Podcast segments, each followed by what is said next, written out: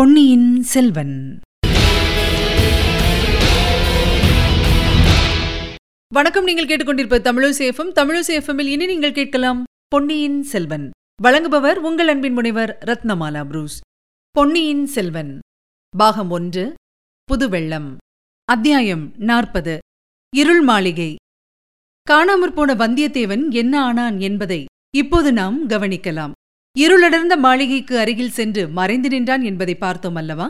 மந்திரவாதியும் நந்தினியும் என்ன பேசிக் கொள்கிறார்கள் என்பதை அவன் முதலில் காது கொடுத்து கேட்க முயன்றான். ஆனால் அவர்களுடைய பேச்சு ஒன்றும் அவன் காதில் விழவில்லை. அதை கேட்டு தெரிந்து கொள்வதில் அவ்வளவாக அவனுக்கு சிரத்தையும் இல்லை. நந்தினியுடன் பேசிக் கொண்டிருந்த போது தன் அறிவு தன்னை விட்டு அகன்று ஒருவித போதை உணர்ச்சி உண்டாகியிருந்தது என்பதை இப்போது உணர்ந்தான். மறுபடியும் அவளை சந்திக்காமல் தப்பித்துக் கொண்டு போய்விட்டால் நல்லது. பழுவேட்டரையர்களிடம் அகப்பட்டுக் கொள்வதைக் காட்டிலும் இந்த இளையராணியிடம் அகப்பட்டுக் கொள்வதில் அபாயம் அதிகம் இருக்கிறது. அவர்கள் முன்னிலையில் தன் அறிவு நன்றாய் இயங்குகிறது. தோள்வலி ஓங்குகிறது. அறையில் உள்ள கத்தியில் எப்போதும் கை இருக்கிறது. யுக்தியினாலும் ஒரு கை பார்க்கலாம் கத்தியினாலும் ஒரு கை பார்க்கலாம். ஆனால் இந்த மோகினியின் முன்னால் புத்தி மயங்கி விடுகிறது. கையும் கத்தி பிடிக்கும் சக்தியை இழந்து விடுகிறது. மீண்டும் இவள் முன்னால் சென்றால் என்ன நேருமோ என்னவோ. போதும் போதாதற்கு மந்திரவாதி ஒருவனுடைய கூட்டுறவும் இவள் வைத்துக் கொண்டிருக்கிறாள். இரண்டு பேரும் சேர்ந்து என்ன மாய மந்திரம் செய்வார்களோ? குந்தவை பிராட்டியிடம்தான் இவளுக்கு எவ்வளவு துவேஷம்? அந்த துவேஷம் இவளுடைய கண்களில் தீப்பொறியாக வெளிப்படுகிறதே. ஒருவேளை மனதை மாற்றிக்கொண்டு பழுவேட்டரையரிடம் தன்னை பிடித்துக் கொடுத்தாலும் கொடுத்து விடலாம். பெண்களின் சபல சித்தமும் சஞ்சல புத்தியும் பிரசித்தமானவை அல்லவா? ஆகையால் மீண்டும் இவளை சந்திக்காமல் தப்பித்துக் கொண்டு போய்விட்டால் நல்லது. ஆனால் எப்படி? தோட்டத்துக்குள் புகுந்துதான் வழி கண்டுபிடித்து போக வேண்டும். மதில் ஏறி குதிக்க வேண்டும். மதிலுக்கு வெளியில் தன்னை தேடி வந்தவர்கள் காத்திருந்தால் வேறு ஏதேனும் உபாயம் இல்லையா? வந்தியத்தேவா இத்தனை நாளும் உனக்கு உதவி செய்து வந்த அதிர்ஷ்டம் எங்கே போயிற்று? யோசி யோசி மூளையை செலுத்தி யோசி. கண்களையும் கொஞ்சம் உபயோகப்படுத்து. நாலா பக்கமும் பார். இதோ இந்த இருளடைந்த மாளிகை இருக்கிறதே. இது ஏன் இருளடைந்திருக்கிறது? இதற்குள்ளே என்ன இருக்கும்? இதன் உள்ளே புகுந்தால் இதன் இன்னொரு வாசல் எங்கே கொண்டு போய்விடும்? எல்லாவற்றுக்கும் இதற்குள் புகுந்து பார்த்து வைக்கலாமா? இப்போது உபயோகப்படாவிட்டாலும் வேறு ஒரு சமயத்துக்கு உபயோகப்படலாம். யார் கண்டது? ஆனால் இதற்குள்ளே எப்படி பிரவேசிப்பது? எவ்வளவு பெரிய பிரம்மாண்டமான கதவு? இதற்கு எவ்வளவு பெரிய பூட்டு? அப்பப்பா என்ன அழுத்தம்? என்ன கெட்டி? ஆ இது என்ன? கதவுக்குள் ஒரு கதவு போலிருக்கிறதே கையை வைத்ததும் இந்த சிறிய கதவு திறக்கிறது? அதிர்ஷ்டம் என்றால் இதுவல்லவா அதிர்ஷ்டம்? உள்ளே புகுந்து பார்க்க வேண்டியதுதான். பெரிய கதவுக்குள் பார்த்தால் தெரியாதபடி பொருத்தியிருந்த சிறிய கதவை திறந்து கொண்டு வந்தியத்தேவன் அந்த இருளடைந்த மாளிகைக்குள் புகுந்தான். உள்ளே காலடி வைத்ததும் அவனுக்கு தோன்றிய முதல் எண்ணம் தான் அம்மாளிகைக்குள் புகுந்தது நந்தினிக்கு தெரியக்கூடாது என்பதுதான். ஆகையால் சிறிய கதவை சாத்தினான். சாத்தியவுடன் உள்ளிருந்த இருள் இன்னும் பன்மடங்கு கருத்து விட்டதாக தோன்றியது. கதவு திறந்திருந்த ஒரு வினாடி நேரத்தில் சில பெரிய தூண்கள் நிற்பது தெரிந்தது. இப்போது அதுவும் தெரியவில்லை. இருட்டு என்றால் இப்படிப்பட்ட இருட்டை கற்பனை செய்யவும் முடியாது. சீச்சி வெளிச்சத்திலிருந்து இருட்டில் வந்திருப்பதால் முதலில் இப்படித்தான் இருக்கும். சற்று போனால் இருட்டின் கனம் குறைந்து பொருட்கள் மங்கலாக கண்ணுக்கு புலப்படும். இதை எத்தனையோ தடவை அனுபவத்தில் கண்டிருந்தும் இருளைக் கண்டு கலக்கம் ஏன்? சும்மா நிற்பதற்கு பதில். கொஞ்சம் நடந்து பார்க்கலாம். கையினால் தடவிக்கொண்டு போகலாம். முதலில் தெரிந்த தூண் இப்போது இல்லாமல் எங்கே போய்விடும்? சற்று தூரம் குருடனைப் போல் கையை முன்னால் நீட்டிக்கொண்டு வந்தியத்தேவன் நடந்தான். அவன் நினைத்தபடியே ஒரு தூண் கைக்கு தட்டுப்பட்டது. ஆ எவ்வளவு பெரிய தூண்? கருங்கல் தூண். இதைச் சுற்றி வளைத்துக் கொண்டு மேலே போய் பார்க்கலாம். மேலும் கொஞ்ச தூரம் நடந்ததும் இன்னொரு தூண் கைக்கு அகப்பட்டது. ஆனால் இன்னமும் கண்ணுக்கு ஏதும் தெரிந்த பாடில்லை. திடீரென்று கண் குருடாய் போய்விட்டதா என்ன? இது என்ன பைத்தியக்கார எண்ணம்?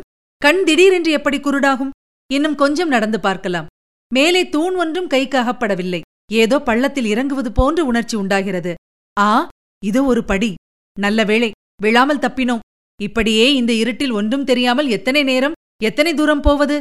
திடீரென்று வந்தியத்தேவன் மனத்தில் ஒரு பீதி உண்டாயிற்று. மேலே போக துணிவு ஏற்படவில்லை. வந்த வழியில் திரும்ப வேண்டியதுதான். கதவை திறந்து கொண்டு லதா மண்டபத்துக்கே போக வேண்டியதுதான். இந்த பயங்கர இருட்டில் உழலுவதைக் காட்டிலும் நந்தினியை மீண்டும் சந்தித்து அவளுடைய யோசனைப்படி நடப்பதே நல்லது. என்ன வாக்குறுதி கேட்டாலும் இப்போதைக்கு கொடுத்துவிட்டால் பிறகு சமயம் போல் பார்த்துக் கொள்கிறது. இவ்வாறு எண்ணி வந்தியத்தேவன் திரும்பினான். ஆனால் திரும்பிச் செல்லும் வழி? வந்த வழிதானா? எப்படி சொல்ல முடியும்? நடக்க நடக்க கைக்கு ஒன்றும் தட்டுப்படவில்லையே. அந்த கருங்கல் தூண்கள் எங்கே போயின? கதவை கண்டுபிடிக்க முடியாமலே போய்விடுமோ? இரவெல்லாம் இந்த இருளில் இப்படியே சுற்றி சுற்றி வந்து கொண்டிருக்க நேரிடுமோ? கடவுளே இது என்ன ஆபத்து? ஆஹா இது என்ன ஓசை? சடசடவென்ற ஓசை? எங்கே இருந்து வருகிறது? வவ்வால்கள் சிறகை அடித்துக் கொள்ளும் ஓசையாக இருக்க வேண்டும். இவ்வளவு இருட்டில் வவ்வால்கள் நிறைய குடிக்கொண்டிருப்பது இயல்புதானே? இல்லை இது வவ்வால் இறையின் சத்தம் மட்டும் இல்லை. காலடி சத்தம் யாரோ நடக்கும் சத்தம். நடப்பது யார்? மனிதர்கள் தானா? அல்லது வந்தியத்தேவனுடைய தொண்டை உலர்ந்து போயிற்று. நா மேலன்னத்திலே ஒட்டிக்கொண்டது. திடீரென்று யாரோ அவன் முகத்தில் இடித்தாற்போல் இருந்தது. வந்தியத்தேவன் தன் சக்தியெல்லாம் காட்டி ஒரு குத்து விட்டான். குத்திய கை துண்டிக்கப்பட்டது போல வலித்தது. இன்னொரு கையினால் தொட்டுப் பார்த்தான். இருட்டில் கருங்கல் தூணின் பேரில் மோதிக்கொண்டதுமல்லாமல் அதை குத்தியதாகவும் தெரிந்து கொண்டான். கையை அவ்வளவு விண் விண் என்று வலித்திராவிட்டாலும் வந்தியத்தேவன் சிரித்தே இருப்பான். ஆயினும் அதனால் அவனுடைய பீதி சிறிது அகன்றது. முழுதும் அகலவில்லை. காது கொடுத்து கேட்டபோது அந்த காலடிச் சத்தம் மேலும் மேலும் கேட்டது. ஒரு சமயம் தூரப்போவது போல் இருந்தது. இன்னொரு சமயம் நெருங்கி வருவது போல் இருந்தது. வந்தியத்தேவன் நின்ற இடத்திலேயே நின்று உற்று கேட்டான்.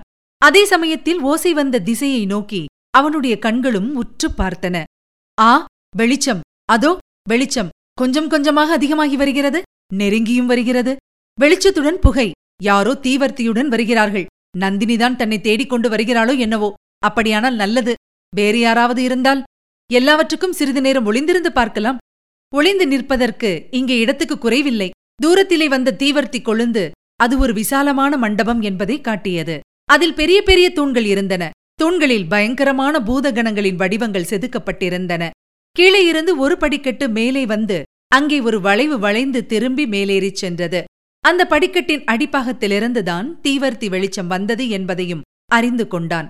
ஆகையால் வருவது நந்தினியாக இருக்க முடியாது. பாதாள சிறை என்று தான் கேள்விப்பட்டது. இந்த இருண்ட மாளிகையின் அடியிலேதான் இருக்கிறதோ? ஒருவேளை அங்கிருந்துதான் யாரேனும் வருகிறார்களோ? பாதாள சிறையின் பயங்கரங்களைப் பற்றி வந்தியத்தேவன் அதிகம் கேள்விப்பட்டிருந்தபடியால் அந்த எண்ணம் அவனுடைய ரோமக்கால்களில் எல்லாம் வியர்வை துளிர்க்கும்படி செய்தது. அடுத்த கணம் ஒரு பெரிய தூணின் மறைவில் போய் நின்று கொண்டான். மகா தைரியசாலியான வந்தியத்தேவனுடைய கை கால்கள் எல்லாம் அச்சமயம் பலவலத்துப் போய் நடுநடுங்கின. படிக்கட்டின் வழியாக மேலேறி மூன்று உருவங்கள் வந்தன. மூவரும் மனிதர்கள்தான். ஒருவன் கையில் தீவர்த்தி இருந்தது. இன்னொருவன் கையில் வேல் இருந்தது. நடுவில் வந்தவன் கையில் ஒன்றும் பிடித்திருக்கவில்லை. தீவர்த்தி வெளிச்சத்தில் அவர்கள் முகங்கள் புலப்பட்டதும் வந்தியத்தேவனுடைய பீதி அடியோடு அகன்றது.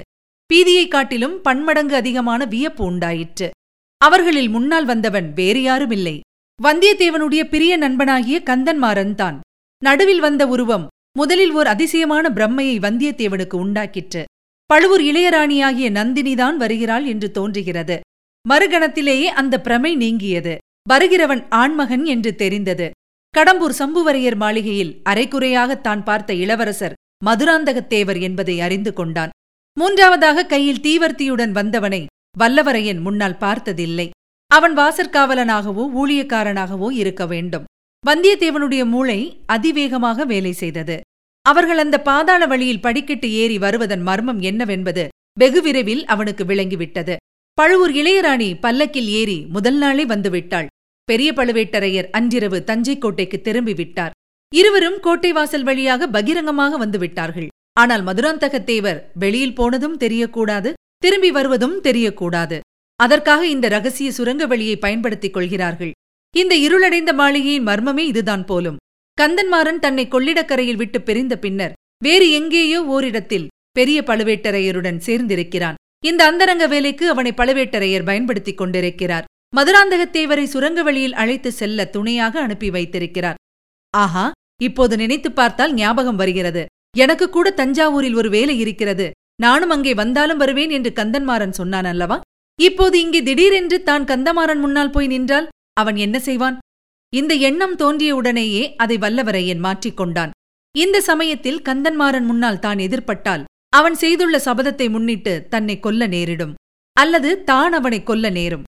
அப்படிப்பட்ட தர்ம சங்கடத்தை எதற்காக வருவித்துக் கொள்ள வேண்டும்? இதற்குள் அந்த மூவரும் படிக்கட்டில் மேலேறி போய்விட்டார்கள்.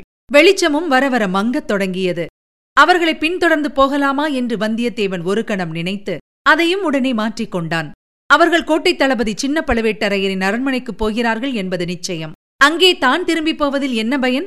சிங்கத்தின் குகையிலிருந்து தப்பி வந்த பிறகு மறுபடியும் போய் சிங்கத்தின் வாயில் தலையை கொடுப்பது போலத்தான். இனி திரும்ப நந்தினி இருந்த லதா மண்டபத்துக்குப் போவதிலும் பயனில்லை. ஒருவேளை பெரிய பழுவேட்டரையர் இதற்குள் அங்கு வந்திருக்கலாம். அதுவும் அபாயகரம்தான் வேறு என்ன செய்யலாம்? ஏன்? இந்த படிக்கட்டு வழியாக இறங்கிப் போய் பார்த்தால் என்ன? இவ்விதம் எண்ணி நம் வாலிப வீரன் அந்த சுரங்க படிக்கட்டில் இறங்கினான்.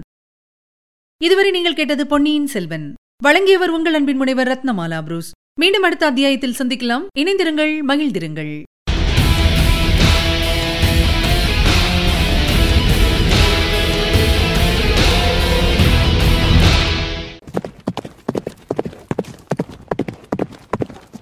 பொன்னியின் செல்வன்.